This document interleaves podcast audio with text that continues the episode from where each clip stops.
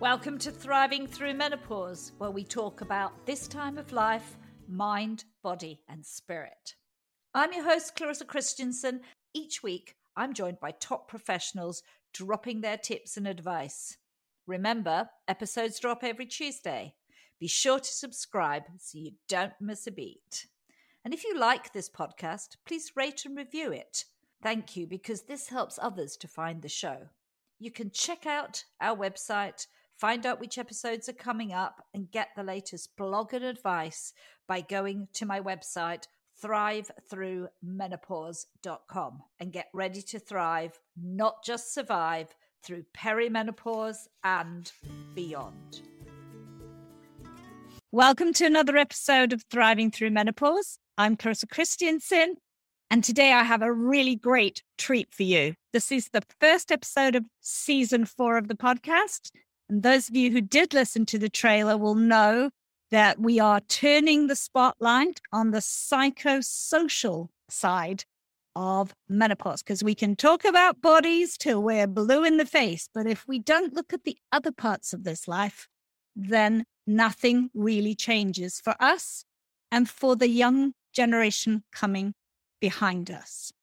And so I am delighted that my guest today is Dr. Amanda Hanson.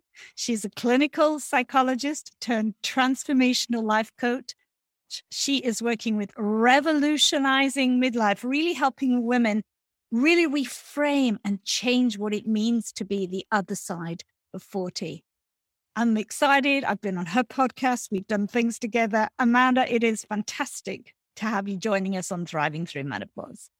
Thank you so much, Clarissa. I have to say, in my year of having my podcast, one of my favorite episodes was when you were the guest on mine.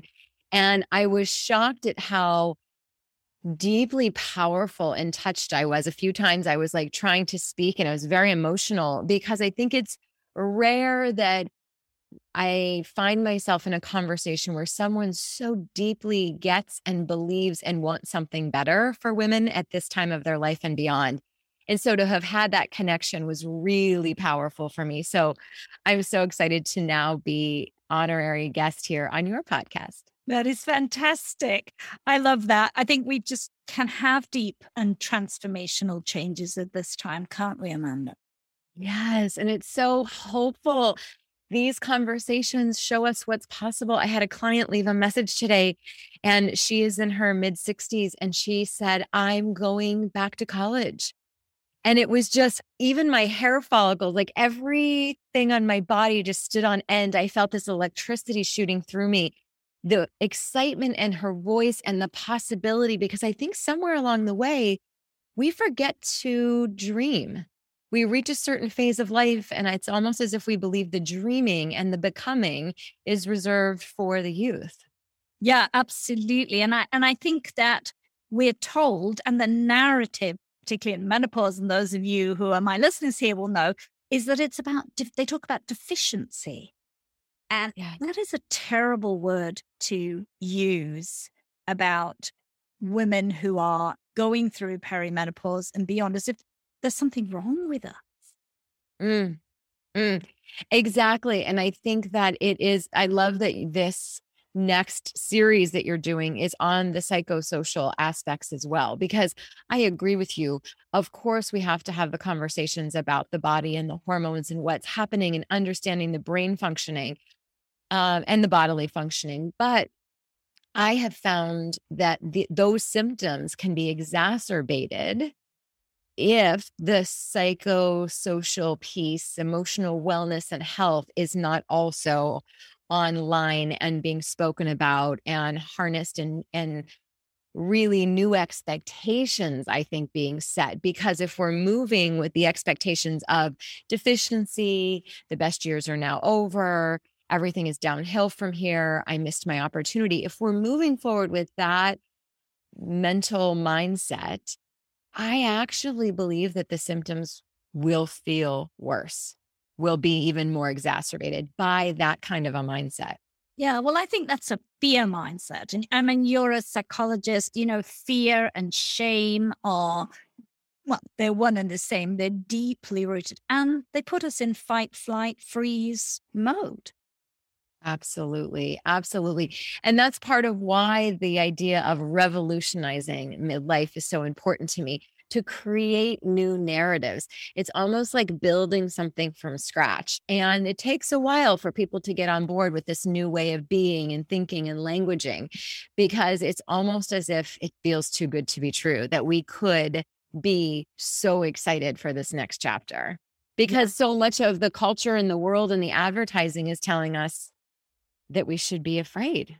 Yes. And I think when you say we should be afraid, it's also about setting kind of new stereotypes for aging. What what are you observing in that space?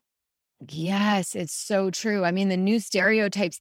I have clients who are, I have a woman, actually, a client of mine who, again, is in her mid 60s. Her marriage ended a couple of years ago, and she, she experienced it almost like it was a death because in her mind, it was the marriage and the children and then the retirement years. And when he had different plans about how he wanted to spend that time with a different woman, she thought that that meant her life was then over. Well, after working together, she came to this place of reimagining what her life could be in companionship with someone else. And now she is having the most exquisite, soulful, erotic, beautiful sex of her life. And she said to me, I can't believe that I may have left this lifetime and never had that experience because that is never what it was like with my husband. It was very transactional. So here, like opening her mind to say, yes, like where is it written that at a certain age you can't start dating again? And so going into this mindset of like, oh my gosh, I have like grandchildren and now I'm like experiencing the most unbelievable orgasms of my life. I couldn't have imagined it would happen like this. It's just incredible. I love that. I'm just like goosebumpy hearing that because we are, or we have this, you know, not just deficiency, but decline, decrepitness. You've got to have this medication or you're going to fall apart. Eh, there's something wrong with you. Dating is very toxic. Well, dating is very toxic. We've had lots of conversations up here about toxic dating, but we have that idea that we can't meet someone amazing. We can't have amazing sex. We can't have the relationship we want because there's some number attached to it. Right. And I think if we're moving in the world with, I can't have it because I'm this age, or I can't have it because I would not be considered appealing in a room full of women that could be younger than me. If that's the lens through which we are moving in the world, I really deeply believe that's the lens through which we will be viewed because it's energy. But if you walk into a room and you are so in the energy of what a privilege your presence is in that room, that is so magnetic. That is the energy that people are attracted to. And so I'm of the belief, and a lot of the work I do with my clients is how do you want to feel? And then we work on, okay, here's how you want to feel. Okay, fantastic. Now, what behaviors, lifestyle changes do we need to make to get you to that feeling? So we look at mindset, we look at the ways that they are showing up in the world, we look at nutrition, we look at like the whole aspect. And I also tell women a lot of the work is about lead yourself first in what it is you want to feel. You want to feel sexy. You want to feel like the most interesting woman in the room. You want to feel powerful. You want to feel sensual. We don't wait for someone to create that feeling for us. We create it, we lead with it. Then that is how our energetic match finds us. Exactly. Because we're already in that energy. There's seven and a half billion people in the world. yeah. There's endless amounts of people to meet and match with. Exactly. And I think also we're just showing up as ourselves. Yes, the most beautiful frequency. You know, I remember about four years ago when I started letting my hair go gray. I was in Tulum for a friend's birthday, and women had come from all over the country. And they were saying to me, a couple of them who were divorced were saying to me, Oh, well, it's easy for you to let your hair go gray because you're married. And I said, Oh, it has nothing to do with being married or not. For me, if I got divorced, I would still have my gray hair because for me, if I am at a party, if I'm at an event, if I'm in the world and someone looks across the way and says, Oh, she's old, I would never be interested in dating someone who perceived me at, with that kind of a label. But if there's someone who sees me from across the room and says, Wow, that's powerful, that's ownership, that's authenticity, I want to know her then I will energetically match with that person, most likely, at least in a conversation. And so I'm not going to go around portraying myself to be something I'm not or appear younger than I am, because I'd only then attract someone who would always expect that standard. And that's not something I'm interested in doing. No, no, exactly. And then you'd be the sort of person that person will give you over the minute you got a bit older and keep on downgrading, which is, of course, what we see some men doing. But yes. But grey has an interesting one because, you know, my hair's now gone grey, but it doesn't go grey. So how the hell knows when I'm in my 60s? I just let it be. But but there is um kind of two streams. I mean, women women who are dyeing their hair till come kingdom come and then there's others who become this great influencers with these kind of amazing grey locks and they look great but they don't look like anyone else either. Right right it's so true. It's really an unusual space to be and i can't help but feel revolutionary in and of that like just walking into spaces. I think there are those of us who are doing it in a way that our simple presence in allowing the age to show, whether on the face or the hands or the neck or the hair.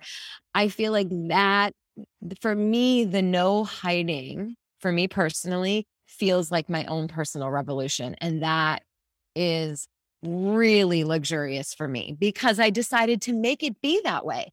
If I was in the mindset of like, this is horrible, this is scary, oh my gosh, tight grip, judging every little thing that showed up on my body or the way things are changing, then I would experience it as lack or deficiency. But I see the humanity in front of the mirror. I see what's happening and I'm honoring every morning this woman's life, this, this woman's legacy that is changing right in front of me. And that to me, it's, it really is a very holy process for me. Yeah, I can I can fully concur with that. And I've lived with the pressure as I no doubt you have too. You live in Florida. I lived, you know, many years in Sydney. The standards externally that are set by marketing, by pressure from media is immense to not age. Oh, it is really everywhere. And I have women I'm in conversations about this on the daily, whether it's with clients on social media, different eh, podcasts like this. And I'm really shifting my stance on this. I think for a long time, of course, absolutely, the patriarchal standards is how we got here. Absolutely. It's how the makeup companies and the Botox companies and all of that make their money. Of course, of course, through the marketing and marketing towards our fear. But I'm really shifting my stance lately because I talk so much with my clients, uh, eh, regardless of the situation we're working on in their lives, about having radical self responsibility. And I started to hear myself over and over again. I'm like, well, wait a minute, Amanda. Why don't we shift the conversation to radical self responsibility around aging as well? Because I feel like it really is easy to point the finger all the time right? Like, well, it's the patriarchy, it's the men dating the younger women. We're trying to keep up. But that only continues if we keep opening our pocketbooks. But if we all decide, absolutely not, I'm done, then this eventually the standard will change because there will be a realization like, okay, well, I guess we can't sell to them in the fear of aging because they're not paying for that. They're not falling for that one anymore. They're actually insulted by that. Yeah. And, it, and I think it's not happening yet. I mean, I'm seeing in the menopause world the billions of dollars. I think the latest figure was $15 billion just marketing menopause aging fear in skincare companies getting on board. And I'm thinking, wow, you know, yes, we have issues. And I'm well aware, I've talked to lots of skincare professionals and dermatologists. There are issues. Yes, it's not great to get rosacea and acne in the middle of your menopause, it's pretty vile. But we can do so much better than being pushed into spending double. We're already struggling with the pink tax on everything we do. Why do that on skin as well and beauty? Absolutely. And I think it's why that statistic that shows that it's going to be 257 years before women catch up to men financial investment capital power because we continue to play into these systems that drain our finances. That keep us from being able to do bigger things with our lives or build businesses or you know have legacy money to pass down because we are running around fear based like opening our wallets around every corner seeing if this tincture or this hormone or this medication or this cream will be the cure. And at the end, for me, the, I really strongly hold the belief that the cure is in your soul. Nine times out of 10, everything you're searching for is within your soul and in your mindset. And it takes work. It takes work to do that shifting. But my gosh, the benefits and the rewards are intoxicating and so free. I'm so free. Yeah. I, I feel the same. I share that sense of being off this treadmill. I mean, the cost of, I mean, Botox. I mean, I know I've had it a few times and I really was like, why am I doing this? The cost is astronomical. I'm a single mother. I can't afford this all the time. And, you know, I own my lines, but, but the shit, you know, you're shelling out hundreds of dollars every couple of months. Just well, that's the other thing, Clarissa. I can't get behind the idea that it's every few months. Like I'm terrified of needles anyway, so that would never work for me. I'm like such a baby. But I can't believe that it is signing up for something that just continues and continues and continues the money, the time, the energy. Like I can't even fathom I, I making that level of commitment and for what? Well, for somebody else, I think a lot of the time it's for the outward part of ourselves. This isn't about what I need. I mean, if you think about it, you are listeners, you're ejecting a lethal toxin a few millimeters from your brain. And, and that, I mean, I, you know, I know what botulinum can do. I mean, it can kill you. So why yeah. are we doing this? And things go wrong. I've seen so many women I've worked with who suddenly they're a bit skew uh-huh. And some girl came in and she said to me, well, I'm in real pain today. And I said, why? She said, well, I've had my eye, eyebrows and liner tattooed. And I went, you did what? She did what? Mm-hmm. and like, the thought of anybody tattooing anywhere near my eye would be horrific. But she clearly thought that she needed to fix her eyebrows and eyeliner and everything so that it was perfect all the time. It's the never enoughness. And I, I think mm-hmm. about this all the time when women say, well, I do it because it makes me feel good. And I think we've sold a lot of the belief system that this is the new form of empowerment, that this is actually feminism. Again, what an incredible marketing job that they have done to make women believe that this is empowerment, when in fact, I feel like it's the complete opposite from it. But I always like to ask my clients to consider if you lived on some remote island and you've never heard of any of these things, you would be having a different experience of aging and how you're moving through the world. If you lived on some remote island where everybody was just in the natural essence of aging, it's because we are steeped in this money making marketing machine around aging that we think that this is something we're doing for ourselves. We've been convinced of that where where women will like die on the vine for believing that this is her individual choice and empowerment. And I can't help but wonder, well, would you really be doing that though if you were in a different part of the world or culture where it was not celebrated or talked about or revered? I bet not. No, I bet not. So, I mean, the hmm. power of marketing, that's what it is. I mean, they employ psychologists and neuroscientists like you and me to do their marketing jobs for them because they know how to tap into our deepest emotions. And when we don't have, as you said, radical self responsibility, we, we pull to the fear. We can't help that. That's the brain we're born with, you know, and it, and it just goes, oh my God, I need to do this because I'm going to yes. be isolated, excluded. Those deep seated human emotions that we could never express on a conscious level. No, and I agree with you. I really think it's the fear, the most underlying, deepest fear is the fear of not being loved. Right. And I think it's what causes many women to make these decisions. And I think, wow, can you imagine the freedom if women love themselves enough to choose their natural self? And I can't imagine a woman would ever deny wanting to be loved deeply and profoundly just as she is. Being a woman who's experiencing that is powerful. And I can't imagine a woman would rather have to have a million maintenance appointments to feel safe and loved, as opposed to, I look at my husband who is just so organically, naturally aging, not even thinking twice about it. And to be doing it next to him, people are shocked. It's like fascinating this double standard in aging that he's not expected to look forever young and youthful, but somehow I am. And so I think it's really interesting when people see us in the world because I've even had people tell me I look older than him. Mind you, he's six years older than me. And I say to them, Oh, I can understand why you would say that because you're not used to seeing women who are almost 50 years old with lines and sunspots and wrinkles and gray hair.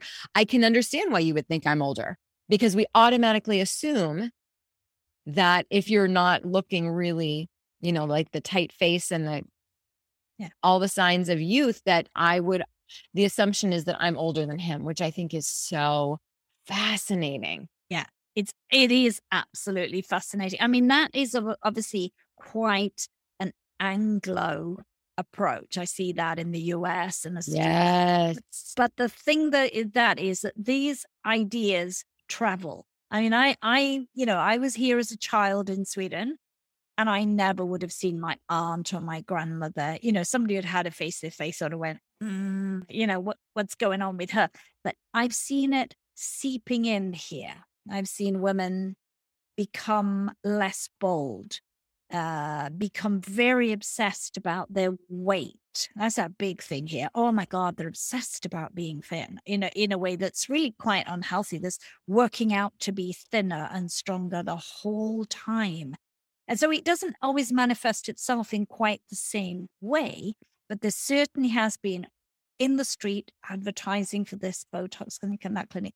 And that's come in through social media mm. and through the the whole TV channels, and again, this power of marketing and media changing innate beauty standards.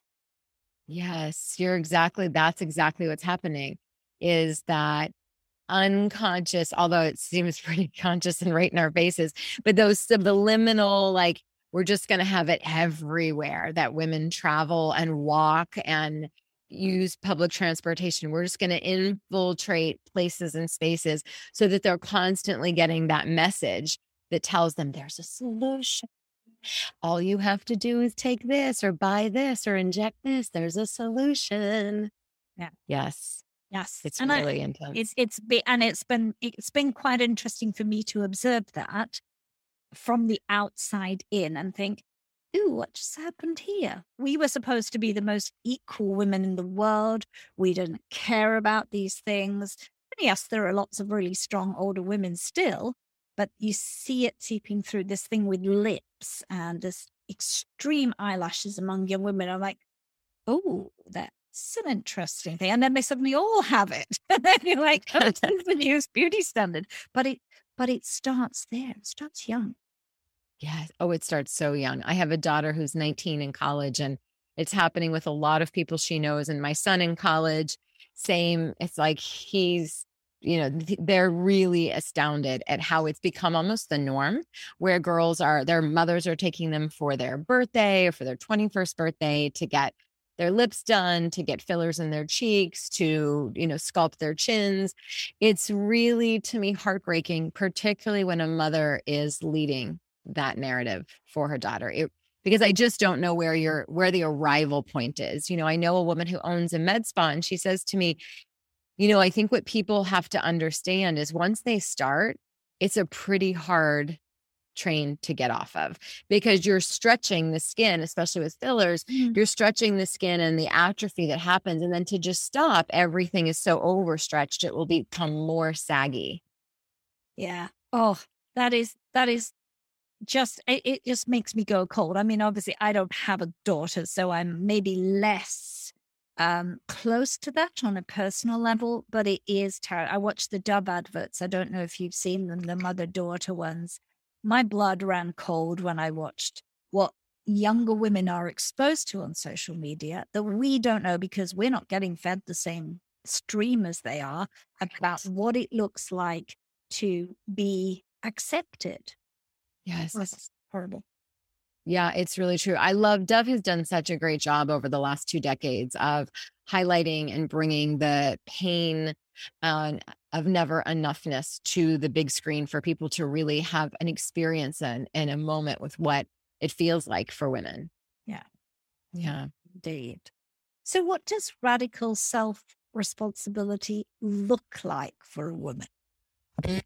It really is her deciding and for me it's it comes up in like either the quietest of hours with your journal or again i think the equalizer of equalizers is in truth is getting in the middle of nature without your phone alone and in those spaces whether with a warm cup of tea and your journal or walking alone in nature and really witnessing how you too are so much a part of this nature is this understanding of like who do I and I have so many journal prompts around this. I'm running a, uh, an 8 week program right now where I have women asking themselves, where did you learn about what it means to be a woman in midlife?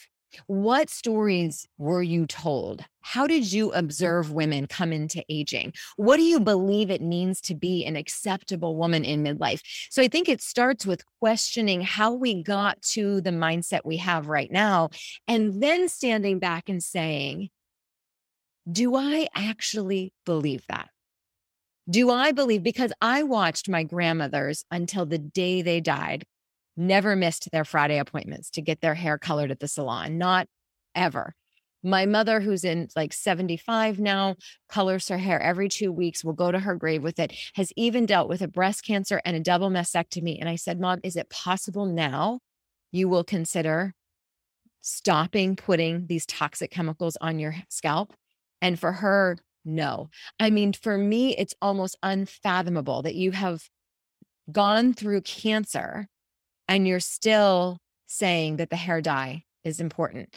Again, it's it's just a, a very different way of thinking, right? So it's like having this radical self-responsibility to question who you want to be in the world as a woman. And it's fascinating when clients do this. They're like, oh my gosh, I can't believe how automatic pilot I was living with so many of these things in my life. I was not even questioning the things I was doing. I was just doing them because it's what I believed I needed to do. So, radical self responsibility is when we really start peeling back and uncovering the layers by which we have been living and then asking ourselves, is that really what I want for myself? Is that really truly what I believe? Is it possible there's a more beautiful way?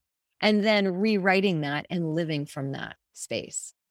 That is powerful and beautiful because I think reflecting and standing back is the only way we can change ourselves because no one can actually do it for us. We can be prompted as we are with the work you're doing, but we have to do the work ourselves, right? We really do. We really do. And it's, it can be hard and it's going to be different for every single woman. Every woman will land in a place that feels most true for her. But I think it's important to at least peel back and examine the ways that we are assuming we need to be women in midlife and beyond and, and learning more about, well, where did that come from? Why did I decide to believe that? Does, is it true for me? Yeah and then taking the steps to make those necessary changes. Yes. And I think then the big part becomes having an incredibly aligned support system who is also on similar paths because it's so much more fun and it's a lot easier and more contagious to stay in that vibe and energy with women who are already doing that and, and aging in a way that aligns with you. So surrounding myself with women who are in similar belief systems is a non negotiable for me. Those are so beautiful. And we can talk about this endlessly, but I know you've got wonderful challenges and programs going. And I'd love you to share some of those, Amanda, with my listeners. Sure. Thank you so much. I, I am in the midst of a program right now that is going to be turned into a self study program called the Queen's Inauguration. And it really is moving out of the energy of living like a baby princess slash victim in all aspects, whether relationally, aging, purpose in life, career, all of that. So I really take this eight week journey with women and help them kind of bridge that space from baby princess to the queen of her life. And working with that archetype is so elegant and so powerful, especially in a world where we have been told all these other things about, like, oh, you're haggard and you're an old maid. And I'm like, oh, no, sisters. This is your queen era. And so, how do we like begin to live in all aspects of our life as queen? So, there's that program. Then I also do every six months, I have the doors open to a six month mastermind where I take 10 women. I have many different pods, but 10 women in each pod through a really powerful, in depth journey where it's the travel from baby princess to queen, but in a way that is deeply, deeply supportive and nourishing. And then it culminates with all of the women gathering for a retreat. So it's really being able to take all of those principles and look at them in real time in their lives over the course of six months to create such fundamental change. That begins October 11th and will be a six month, very powerful. We're putting all your links into the show ah, notes because I think women should definitely be looking at this. And if this is the journey they want to go, and if they want to take more radical responsibility in their lives, then I would love to encourage you, my listeners, to get on board with this. Mm, thank you so much, Clarissa, for the support. And I love that we all offer such different and beautiful, necessary resources to support this time for a woman's life. Because it's one thing for you and I to come on and have these podcasts and talk about it. But then I think it's important to say, and here are support systems, here are ways, here are groups, here are things that you can get involved in that can really help support these lifestyles and new mindsets. Yeah, because we'd say this isn't the easiest journey you'll ever go on, and we cannot do it alone. Exactly. It has been my pleasure having you on the show and just sharing insights and thoughts that are so powerful. Thank you for your time and thank you for your energy in this space. Thank you so much, Clarissa. And thank you for having me as a guest and for all the incredible work you're doing in the world and the conversations that you're bringing to the forefront. So powerful. Thank you.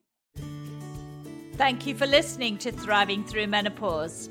If you like this podcast episode, please hop over to my website, thrivethroughmenopause.com, and rate and review it. And thank you if you do that because it helps others to find the show. Want more news and views on perimenopause and menopause? Then sign up to my weekly newsletter, Heart of Menopause, over on Substack. Thank you once again for listening, and see you next week for another guest interview helping you to thrive through menopause.